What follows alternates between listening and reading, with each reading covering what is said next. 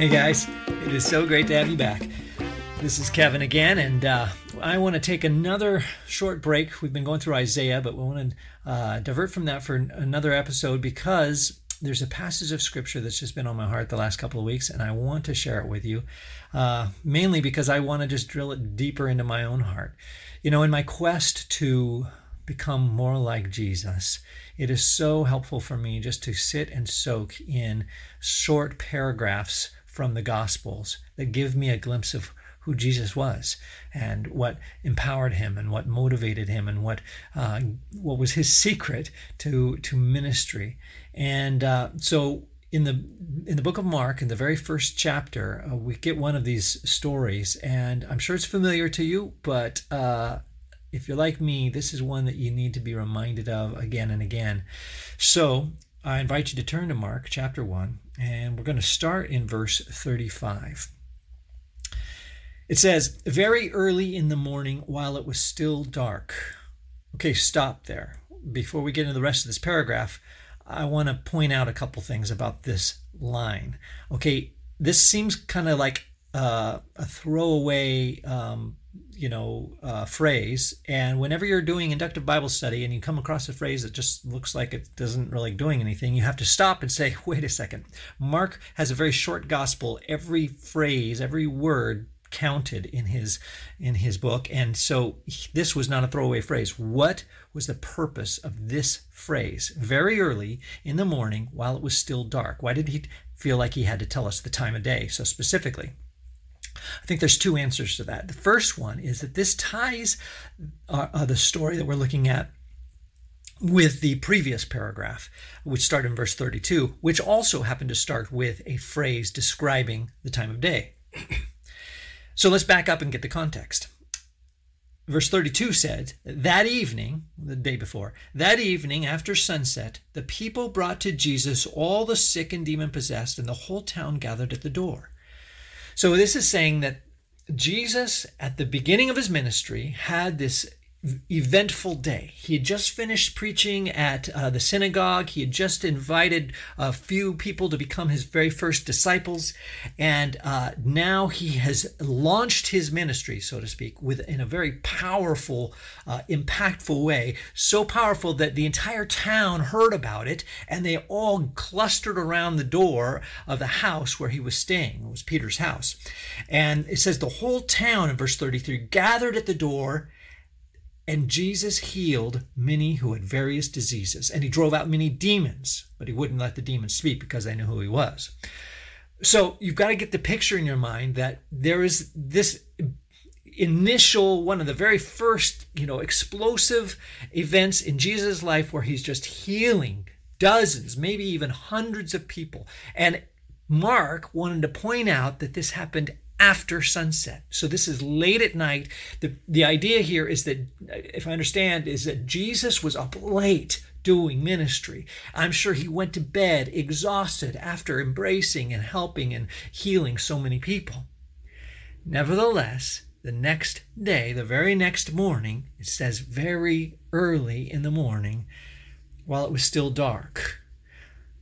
The point is that despite the fact that Jesus was exhausted from ministry, there was something in his life that was more important than sleep. And that is what I want to get to. Very early in the morning, while it was still dark, Jesus got up, left the house, and went off to a solitary place where he prayed. Guys, I want to encourage you to read that verse over and over in a couple different translations if you have them available. This is so important to get a hold of. Here's another version. Now, in the morning, having risen a long while before daylight, he went out and departed to a solitary place, and there he prayed. Guys, why did Jesus need to do this? What was he thinking? He's exhausted. He needs his sleep. He is a man, physical man, who was who was worn out from a night of intense, selfless ministry. But he had something in his life that he wanted so important to him that he got up in the morning while it was still dark and he left the house because he wanted to find a lonely place, a solitary place, place where nobody else would be around, where he could pray. Guys, do you have a place like that? Do you have a place where you can go away and talk out loud and nobody else is going to hear you? Jesus, why did you need a place like that? Why did you need to pray? Jesus is God. Why did he have to pray? I think the answer to that is that he didn't have to. He just really, really wanted to. He wanted to be near his Father. He was desperately in need of connection with his Father, one on one, before the day officially begins, while everyone else is still sleeping. He wanted to connect with his Heavenly Father. Guys, that is that I just want to, so much for that to be that desire to be cultivated in my life. I want to wake up every morning with just an eager desire to connect with my Father. You know, I think it's an amazing thing when the when the disciples, who um, in a minute are going to interrupt him and they are going to catch him praying, um, not long later they are going to ask him. They're going to see a secret in his life and they're going to say, Jesus, will you teach us how to pray? And at that moment, he's going to invite them to say some amazing words. He's going to say, When you pray, young men, when you pray, pray like this Our Father. In other words, he is inviting us into the same intimacy with his own Father as he has.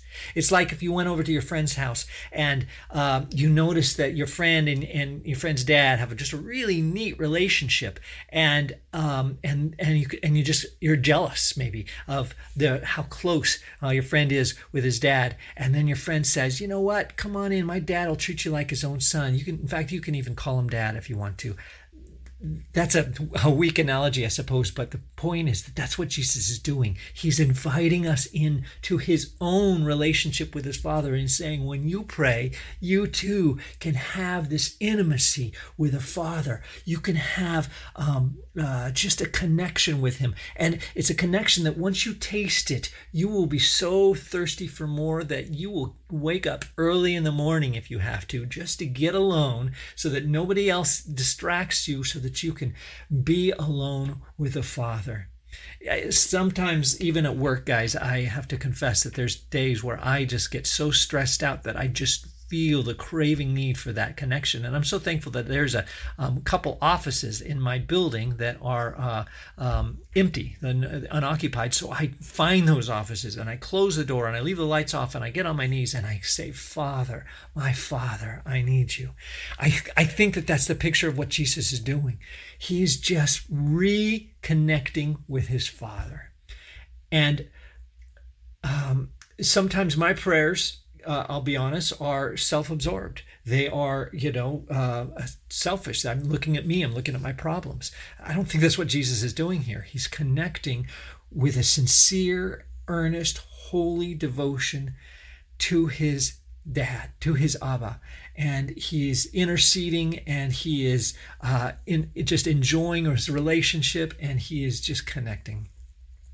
Now, what did this do for Jesus? And this is the second thing I want to, uh, second point I want to make about this passage because I think this is so, so key in Jesus' life. What was the result of this intimacy that Jesus had with his Father? We see it in the next, uh, in the next paragraph or in the next few lines. Verse 36 While he was praying, Simon, who was Peter, and his companions went looking for him. And when they found him, they said, Hey, Jesus, everyone's looking for you. they interrupted his prayers to tell him, Jesus, dude, last night was awesome. It was amazing. And everybody is still talking about it. And we all, they're all looking for you because they want to see more. They want to have more of this. Jesus, you are so cool. Come on. What have you been doing out here? Jesus, everyone is looking for you. Now, I think about that and I think if if somebody came and said something like that to me, what would it do for me? Well, I got to be honest with you, it would validate me, right? It would it would give me that um, that final proof that I crave my whole life that I'm meaningful, that I'm valuable, that I'm significant, that I'm worth something, right? Hey, everybody's looking for you. They want you to be involved in this more ministry. Come on, your ministry's awesome. Let's let's hear more of it. I just I'll be honest, guys. Um, I would not respond well to that. I know it would go straight to my head, but not to Jesus's. Jesus didn't respond like that. In fact, instead, Jesus responded in a way that just blows me away. Jesus replies, Oh, is that right? Well, then let's go somewhere else. Everyone's looking for me. Everyone wants to have me around. Everybody wants to invite me to their party. Okay, let's go somewhere else. He says, Let's go somewhere else to the nearby villages so I can preach there also, because that is why I have come. And so he traveled throughout Galilee, preaching in their synagogues and driving out demons. You see, Jesus, in that time of prayer with his Father, something got resolved in his heart. He found his purpose when he was on his knees in the presence of his Father, he found the purpose why he was here. He says, This is the purpose that I have come so that I can preach to everyone. Not so I can stay here and be popular and, and be surrounded by adoring crowds. My job is to plant seeds and then go and plant other seeds and go around to the, all the villages, right? I'm not here to I'm not here to feed my own, my own ego. I already received everything I need from the Father. And so, without hesitation, Jesus was able to proclaim, My purpose has nothing to do with popularity. Guys, do you know what your purpose is?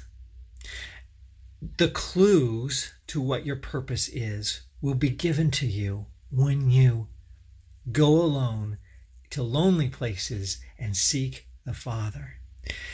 And if you don't, you're going to end up like me, seeking your purpose in all sorts of things that will never give you meaning or value or worth or fulfillment. So, guys, I just want to encourage you today to cultivate that hunger once again. If Jesus needed it, I need it so much more. And so do you. Lord Jesus, thank you for setting an example. We want to learn how to pray from you. We want to learn what it was like um, for you to be hungry, to uh, hungry to see your Father, to see what your Father was up to, so that you could follow in His footsteps. Father God, I want to have this type of hunger. I want a type of hunger so that tomorrow morning, the very first thing I want to do when I wake up is not go and check my email or read the paper or get breakfast, but just go and find a lonely place where I can pray, where I can seek you, where I can connect with you once again, and where I can find what my purpose for living is all about. I pray that these guys who are listening to me today, that they too would be challenged and encouraged to hear your voice to them every single morning, to be disciplined, to find that place where they connect with their Father. Thank you for the privilege. Thank you for inviting us into that relationship. We come, we come to the throne of grace with boldness because you have invited us to the center of the universe. We love you, Father. Amen.